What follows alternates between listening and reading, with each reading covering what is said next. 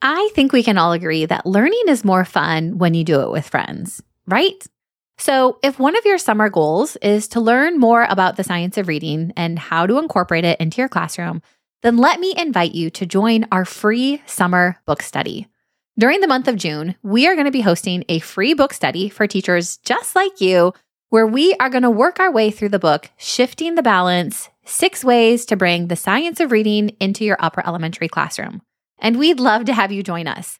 We're going to read one chapter a week. And inside our book study Facebook group, you're going to get to participate in things like our weekly Facebook Live, discussion posts. You're going to get some really awesome freebies and the chance to win some stellar prizes. All of this is going to help you align your instruction with the science of reading next year. It's going to be fun, and even if you don't think you'll have time to read every single chapter, still consider joining. You're going to get a lot out of the group, even if you don't have time to read the entire text. So I hope to see you this summer where we can all learn alongside each other. You can sign up at stellarteacher.com slash book study. That's all one word, stellarteacher.com slash book study and I'll see you inside our group. You're listening to episode number 80 of the Stellar Teacher Podcast. Hey, friend, we have one of my favorite guests back on the podcast, and y'all are in for a real treat. Today, I am chatting with my dear friend, Dr. Lori Friesen from Beginning Teacher Talk.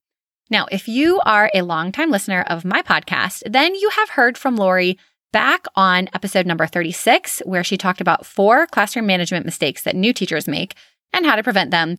And then she also came back on episode number 56, where she talked about how to build more white space into your schedule. If you haven't heard those episodes, you definitely want to go back and give them a listen. And today she is back with some more amazing classroom management tips. She is going to be sharing seven of her favorite classroom management hacks. And y'all, they are truly hacks. Quick, easy, and something you can start implementing today. Now, as someone who had pretty decent classroom management skills when I left the classroom, I can say that these hacks are pretty awesome. In fact, I kind of wish that I had access to some of them when I was still teaching. So I really think that you're going to love hearing from Dr. Lori today. And if you are just meeting Dr. Lori for the first time, let me give you a little bit of a heads up. She has a free masterclass coming up on May 17th and May 19th it's called Four Secrets to Success in Your First Year of Teaching. Now, even if you are in your second, third, fourth, or even seventh year of teaching, this training might be something that you want to check out. She is going to be sharing the steps you need to take this summer to set yourself up for a successful school year. So, if you're looking to revamp and streamline your classroom management systems, then you might want to check out her free training. We will link to it in the show notes if it's something you want to check out. And for now, let's jump into the interview.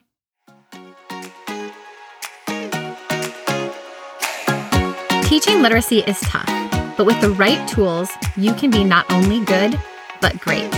Amazing. I'm talking off the charts impactful. Hey, I'm Sarah Marie, a literacy specialist with over a decade of experience working as a classroom teacher and school administrator. Tune in each week to this podcast to hear no fluff lesson ideas and strategies that will help you feel confident in your abilities to truly grow your students as readers. Are you ready? Let's dig in.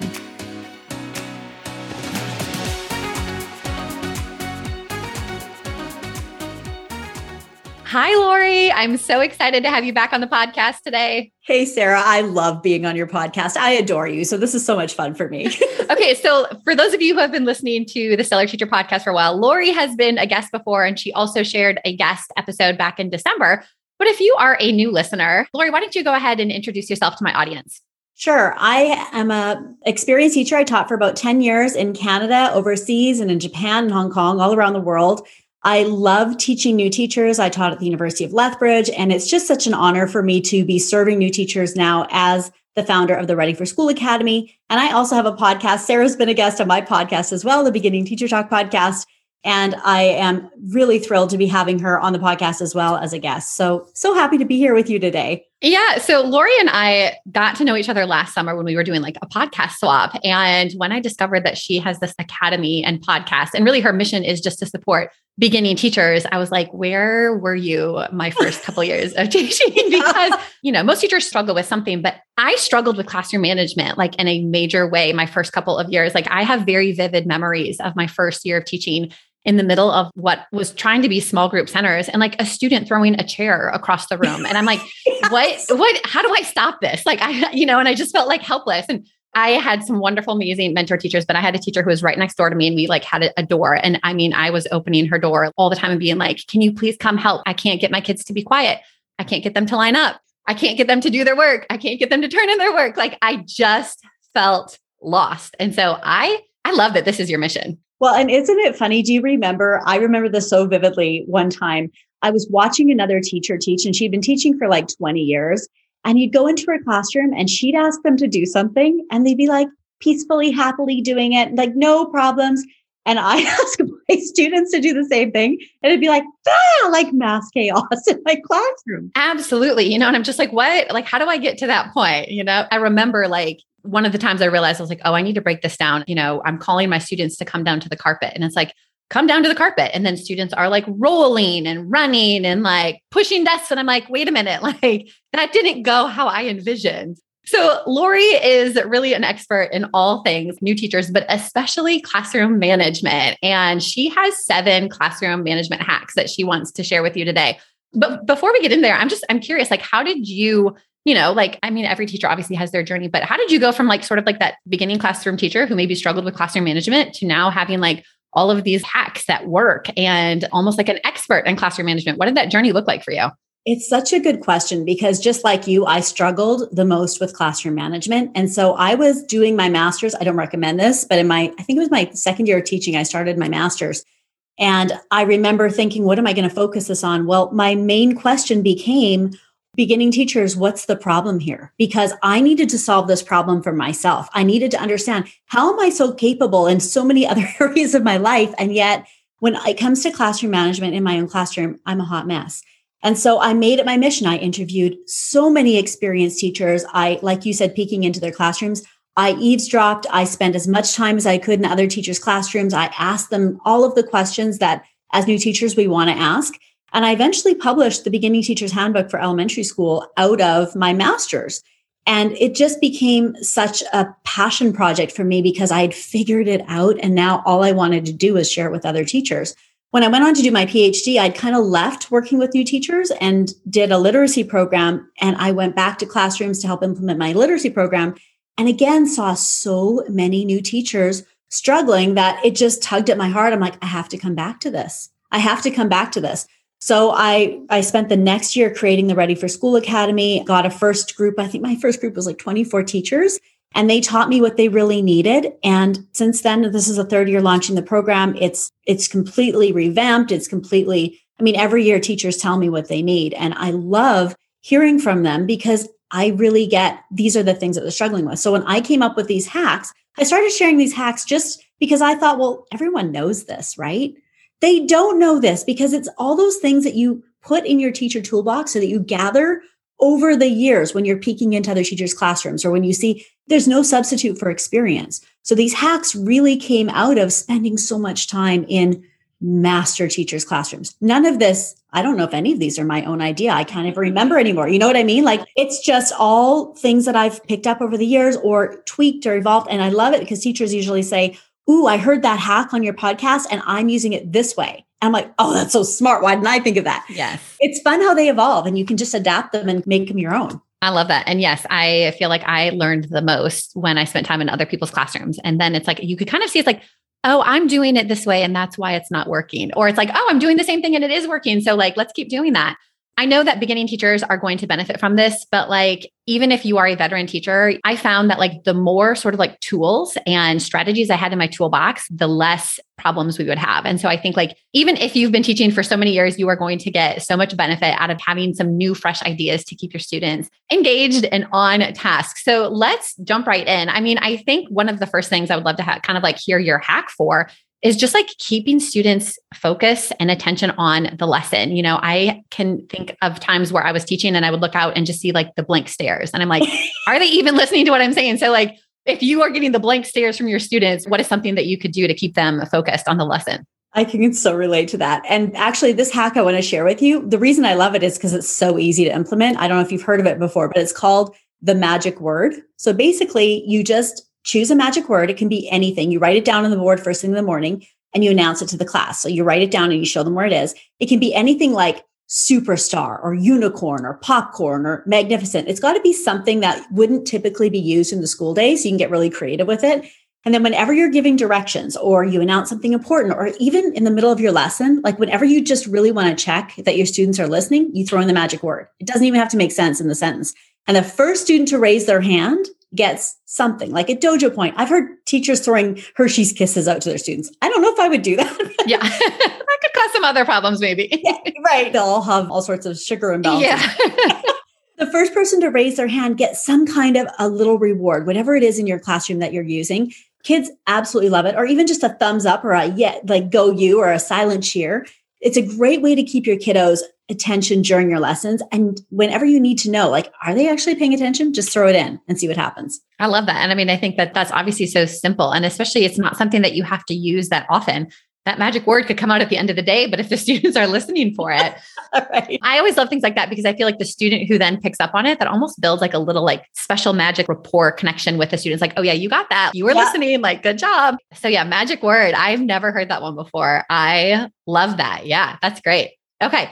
What about a great hack for making sure that kids actually hear when you give a page number? I mean, I can, it's like you would think it's like, okay, if I tell students like turn to this page or whatever, like, you know, read these pages, but golly, the number of times students would interrupt a small group lesson or like come up to me or just like sit at their desk and be like, I don't know what page we're on. Like, how can we make sure that they are where they're supposed to be? And they've literally been sitting there for like five or 10 minutes. And yeah. the reason they're not working is because they're like, I don't know a page. Okay, yeah. I always had a handful of them, no matter what I did. It's like I, I stood upside down on my head and I still, they still didn't get it.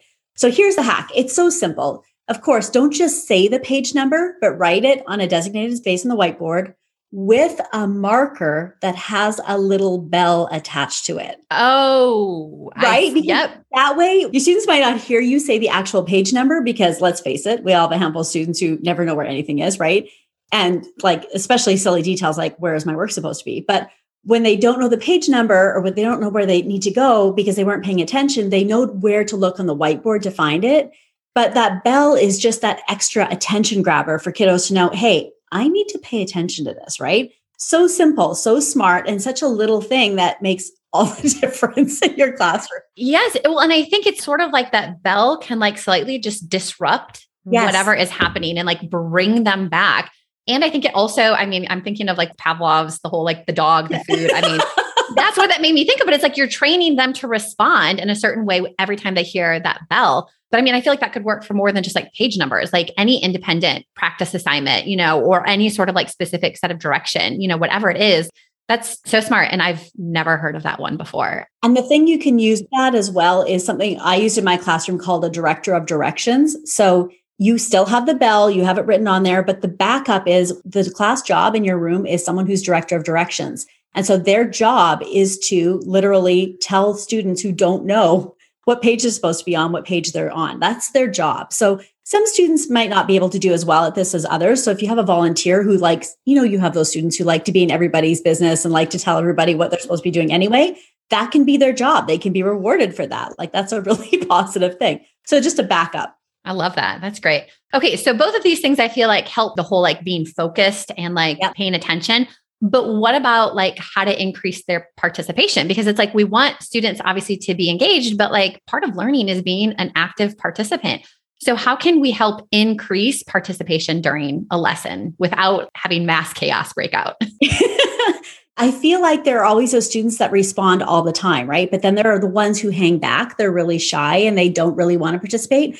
So when you ask a question, you probably wouldn't ask something this simple in upper elementary, but three plus four, for example, just something simple all of your students know they can possibly get called on, right? So you first call on three or four students that have their hands up, and then you call on some others. But here's the hack you don't tell anybody if the answer is right or wrong when they answer. It's just more like rapid fire kind of question and answer. So after the first few times of doing this at the beginning of the school year, your class is going to know they can participate, they can answer questions, even if their answer is wrong, because you're not going to point out that their answer is wrong. You're just going to smile and immediately go on to the next student for their answer. So once you've called on six or seven students, then you can tell the class, good job by doing a chant and then go over the correct answer, like give them a thumbs up or a pat on the back. But you're rewarding their participation and their willingness to take the risk of sharing their answer, not the correct answer, which I absolutely love. So it lets them take those risks. I love that. And I saw this a lot in upper elementary, especially like with the pressure of testing. I had some students that were just almost like paralyzed with fear to get the wrong answer. And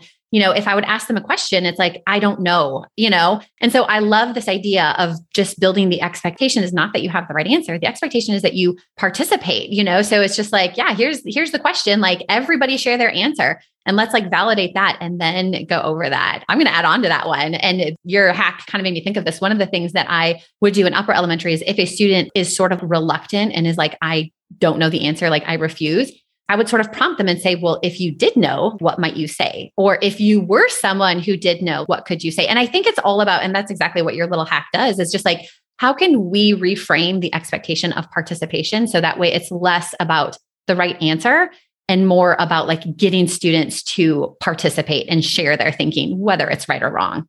Yes. And you make a, such a good point about testing and how it's kind of impacted students negatively about participating. So I love that you brought that up as well.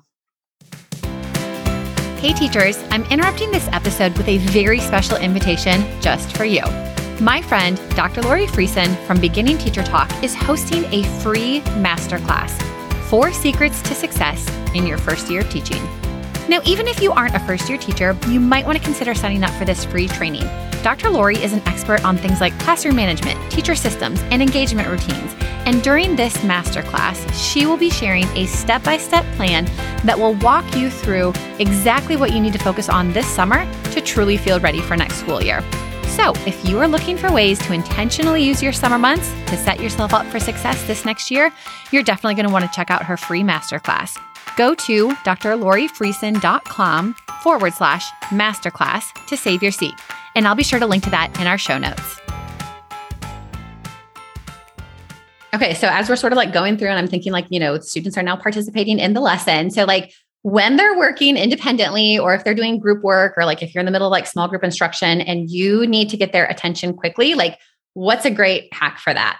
Well, I know on the internet you see so many great attention getters like quick call and response attention getters, but one of my favorites in my classroom that I love to use, and this one works from kindergarten to sixth grade or whatever grade you're teaching, is to count down from five to zero noise. So I'd go, all right, ladies and gentlemen, in five, in four. And they knew that by the time I got down to zero, their hand had to be up and their eyes had to be on me. And I wanted their hand up because then that way, whatever they were doing, they weren't still working on. They knew that they needed to stop what they were working on and put their hand up. And they knew they needed to have their eyes on me. The other thing I loved about it was I could also control the amount of time that they needed. So if I started at five or at 10, I mean, if they're doing a massive project and it's going to take them some time to get cleaned up, they know that by the time we get to zero noise, everything needs to be cleaned up. Their eyes are on me and they're fully at attention. So I would do things like in 10, in nine, in eight, in seven, and they're like, wow, freaking out. But then we'd go down in four and a half, four and a quarter. Oh, I don't know if we're going to make it. Four and three. And then I get really quiet. And two, oh, one and a half, one. Eyes here, boys and girls, zero noise. Now, I don't know if we are using boys and girls as much anymore, but in my classroom, they loved ladies and gentlemen and boys and girls. So it was just a really fun and easy way. And the other one that I loved to use in my classroom was if my whole class was doing something and I needed their attention quickly, I'd say, Oh, smile if you can hear me. And I'd say it in a quiet voice to the group just around me, and they'd start just smiling. And then I'd the rest of the class would start looking, kind of looking over at me and go, wait, what's she, what's she doing? What's going on? Smile if you can hear me. And they're just, you'd have this whole sea of students just beaming and smiling back at you. So much fun and so easy, right? I love those. And I actually used the counting down one. And you're right. Like it works for so many reasons, but because you can control the pacing of it, you can control yes. like the numbers you know, I was a fourth grade teacher for the most part. And once we got into like decimals and fractions, my students would be like, now you can go like, you know, three, three and nine tenths, three and eight tenths, three and seven tenths, you know, working your way all the way backwards. So I think, you know, you can extend it for as long as you need. And, you know, I would mess up the fractions all the time. They're like, you're doing it out of order. But yeah, that one was great because it's like, okay, you know, I always think about like with classroom management is it's like, I want my students to be successful with whatever expectation I'm giving. And I feel like uh, something like that, where it's like we're transitioning and I'm counting down. Like we don't want our students to get in trouble. So, like, you can extend the pacing of your countdown to where every student is finished when you get to zero. And then you can celebrate, like, great job. We all got there, you know, barely, but we got there. And I think anytime you can celebrate, it reinforces what you want them to keep doing. And two things that you just said about that, like you were administrator as well. And I remember when I was in charge of an assembly when I was doing my literacy program, I had a whole school of students who didn't know me. And I used the countdown from 10 to zero noise for 300 students. They're all working at tables and they knew, but here's the key, and you know this, is that I needed to teach them in advance what they needed to look like and what things needed to sound like by the time I got down to zero. So eyes on me, everything's put away, it's all cleaned up, and we're not talking. And as long as you teach them that and practice it in advance when they're all sitting in front of you, that when they you send them out and they come back again, they know what to do and they can be successful. And that's, I think, one of the keys that we sometimes forget. They need to be taught in advance. Oh, and I, I mean, I know you talk about this a ton in your new teacher academy, just like the setting up the expectations. But I think that because I used that countdown to zero a lot, but that was quite possibly the very first thing we taught on the first day of school. It's like, great, I'm your teacher. Now let me show you how I'm going to get your attention. Yes. I would teach it. We would model it. We would practice. We'd practice the right way. We'd practice the wrong way. So that way, it's like I knew whatever we were doing in the middle of the day, I had the ability to get in control if I needed it. Now, of course, I didn't learn to do that until like year five or six. So I spent many years being out of control. But yeah, I think it's just like knowing that it's like we can't just tell them, like we actually have to practice these routines and these hacks with them. Well, and what's amazing about what you just said is when I set up the Ready for School Academy and I first created this, I remember I could not believe it when I actually counted them. I have 27 routines and procedures in my classroom that are essential. That's amazing. I teach my students how to teach them, but we don't. Yes. Were you taught at that, that at university? I wasn't taught that. No. I didn't know how to do any of that. I remember my first year of teaching, I had to submit a classroom management plan to my principal. And I was like, what is this? And I started teaching before the days of Pinterest and teacher blogs. And so I'm just like, I did I just I had some other first year teacher friends and I was like, "Hey, are you having to do this at your school? What are you including? Like what could this look like?" But I just remember being like, "A classroom management plan? I don't I don't know." And then that almost made me nervous because I was like, "Wait a minute. I don't have a plan for this and I'm supposed to like am I as prepared as I thought I was?" So, your the academy really helps first year teachers because yeah, it's like classroom management is essential and you don't always learn that in university. Sometimes you do, but not always. Yeah. Okay, so one of the things that always, and I, I, know you have a hack for this, and I needed this when I was in the classroom, but I was always shocked at the end of the day at how messy my classroom got. Like we would look out on the floor and I'd be like, how is there paper and glue sticks and pencils? And just like literally, it looked, I mean, it was a mess. And I would try to have students clean it up, but not always. And a lot of times the end of the day was me spent, you know, picking up the floor and putting things away. So our poor custodians didn't have to do it for us. But like, the whole like messy cutting projects and you know paper and scissors and all of this stuff whatever involves you know when there's parts involved like yeah. you have to clean it up. So do you have a hack to help with cleanup when you're doing a project in the classroom? Yeah i actually stole this one from a woman by the name of marjorie andrews. She ran the craft club for our entire school. Sounds intimidating. Right? I learned so much from her by doing a craft club. So it was at lunch hour. Kids k through six were in there and she had something called the One Scrap Club. Brilliant. So basically, all you do, well, what she did was you teach your students how to cut around something like whatever project you're doing, like a poem or a poetry journal or anything that can be cut around one time in one piece. And so, of course, it saves the floor and the tables from all those tiny little pieces that, oh my gosh, they're not fun to clean up.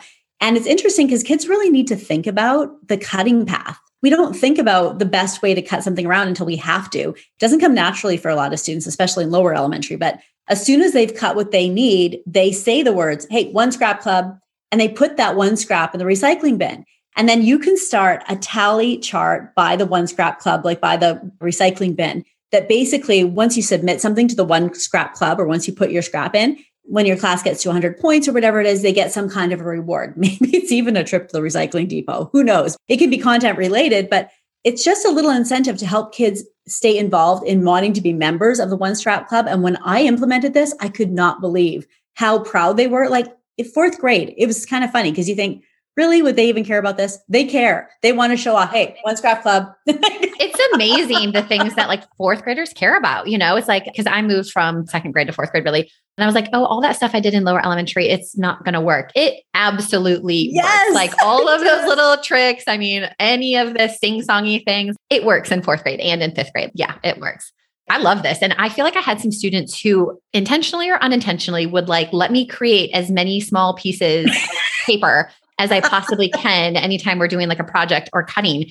But like my students were also, you know, motivated by external, you know, rewards or whatever. So I just love this idea. And I like how you said it, like students legitimately have to think about, you know, so I think if you pose it from a like, hey, I'm going to challenge you. Can you actually cut all of this out in just one piece? Like, is that even a possibility? I don't know if you can. I don't know. Show me. It, yeah, uh, we right. did. We did a lot of that in my classroom. I don't think so. You show me if you can do this. I yeah, right. I'm doubtful. So yeah, I love that the one scrap club. And again, I feel like you could think about that from like so many. There's just ways you could take that same idea and apply it to a variety of things. So that is fantastic. Okay.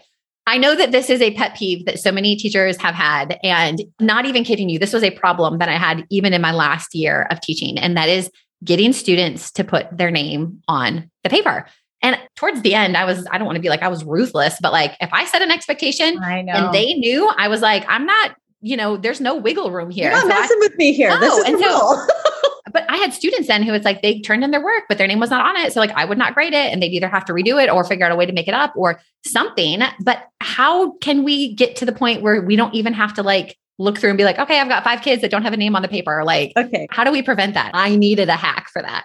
this one drove me crazy because it's so simple. When you hear it, you're like, no, it cannot be that easy. It literally can, but it is that easy. It was that easy once I tried it you literally add a class job to your job board of name stamper. So here's what happens. You pass out the papers and the name stamper gets to stand at the front of the class with a stamp. It could be a star. It could be a, I don't care what it is. And I love to use glitter stamp pads because my kids liked them. They'd stand at the front of the class with it and I'd say, go. And the name stamper would walk up and down the rows. And if they got to you by the time you'd written your, your name on the paper, then you got a stamp. But if you hadn't written your name down, you never got a stamp. It's so simple. Yeah. Kids really cared. They're like, look, I got a gold star. Yep. yep. I'm like, as, as you're saying that, I'm like, yeah, I can see that working. Uh-huh. Yeah. So simple. And of course, it's a different stamp every time. So, like, if it's Easter, you're doing something different. If it's spring, you're doing something different. So, would they get like the stamp on their hand? Would they have like a little like passport book? Would it be on their desk? I did it both ways. I t- one year they had sticker books. And so they wanted their stamp in their sticker books. And uh, that was in second grade. But then other classes, I'm like, I need to see that it's on your paper. And so if it was something important, I had them put it right on the paper, right by their name. But sometimes, I mean, if it was a fun spring stamp, for example, they'd put it on their hand and then they could go by the window and watch it glitter. Like they loved that. And I mean, I can see my kids almost to the point of like rushing through this like right. at a fast speed. Because if you're the name stamper, it's like, hey, I want to try to get to someone before they get their name on the paper. Yeah, right. so there's like incentive to, you know, write your name down before the name stamper passes you by. So yeah, that's so easy. So easy. I know. I love that. Okay. best ideas are. For sure they are. For sure they Okay. This is the last, the last hack, but maybe the most important. How do we get our students to walk quietly in the hallway? I know it's like I, you know, 27 kids, 28 kids. And I'm like, I can't be at the front of the line and at the back of the line at the same yep. time. So, like, they have to do it on their own. How do we get them to be quiet when we're transitioning? Well, I don't know if you're like me, but I used to be embarrassed to take my kids out of the classroom. Absolutely. Like I would be like, no, my class is just extra spirited. Like, I don't know, they're just free spirits. I'm like, no, actually, I just had no idea what I was doing. So I experimented with lots of different things, but this this one idea I think was the best one that I ever used. So basically, when students are lined up and they're ready to leave the classroom, all you do is say the words game on. Now, you can use boys versus girls, or if you want to keep things gender neutral, you could do team one and team two, but then they have to be lined up next to each other. And if someone talks, the other team gets a point. So you just keep a running total on a mini whiteboard. You take your whiteboard out, team one, team two, game on. And kids love it. It doesn't matter what grade it is, right? They want to beat the other team. At the yes. end of the week, the team with the most points gets a treat or a homework pass or gets to line up first for home time, whatever it's going to be. Or you can play teacher versus the students. So same idea, whiteboard, teacher versus students. The students talk, you know, then you get a point and vice versa. If they're quiet, then they get a point. So, really simple, right? All these ideas, so simple. I mean, I love that because when you start teaching that to your students and you like practice it, that eliminates any sort of like, okay, we're going to line up. You need to be quiet in the hallway right. because all you say is game on and they know that expectation. I feel like I did something once or twice with my students where it was the whole like teacher versus students. And of yeah. course, like then I see the principal and I'm having a conversation with my principal and all my students are standing there quietly, like looking at me, being like, look, you're talking. And you're I'm like, yeah.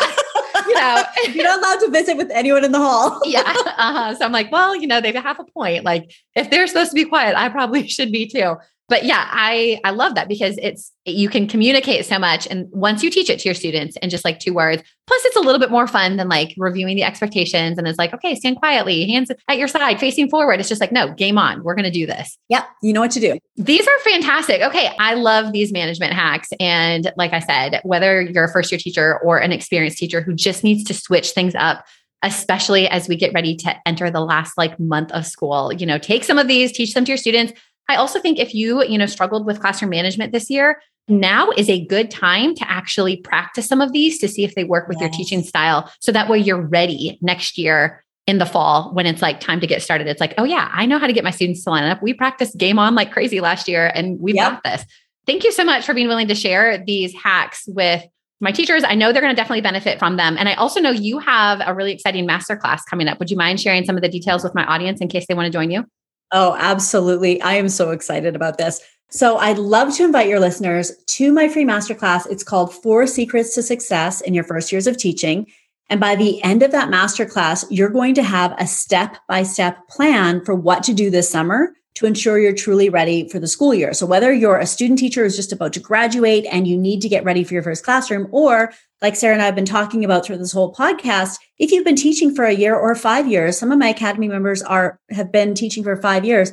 They come to this masterclass and they go, "Holy cow! How could it have been so simple? Like, why didn't I know this?"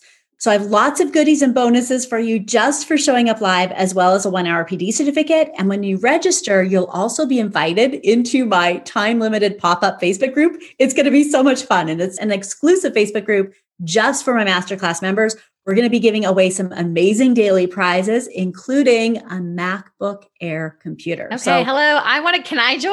I mean, yes, you can join, Sarah. You're always welcome.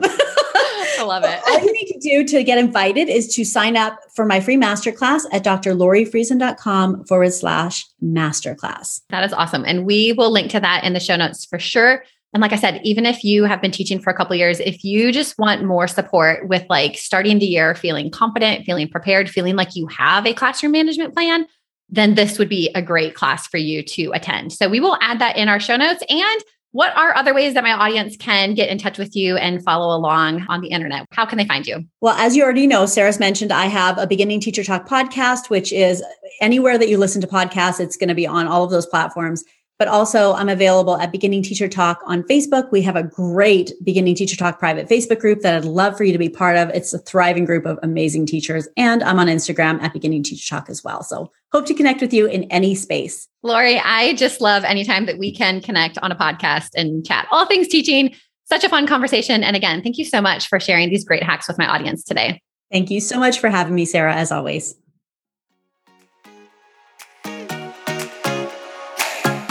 Thanks so much for tuning in to the Stellar Teacher Podcast. If you enjoyed today's episode and are finding value in this podcast, it would mean the world to me if you would follow along and leave a five star positive review.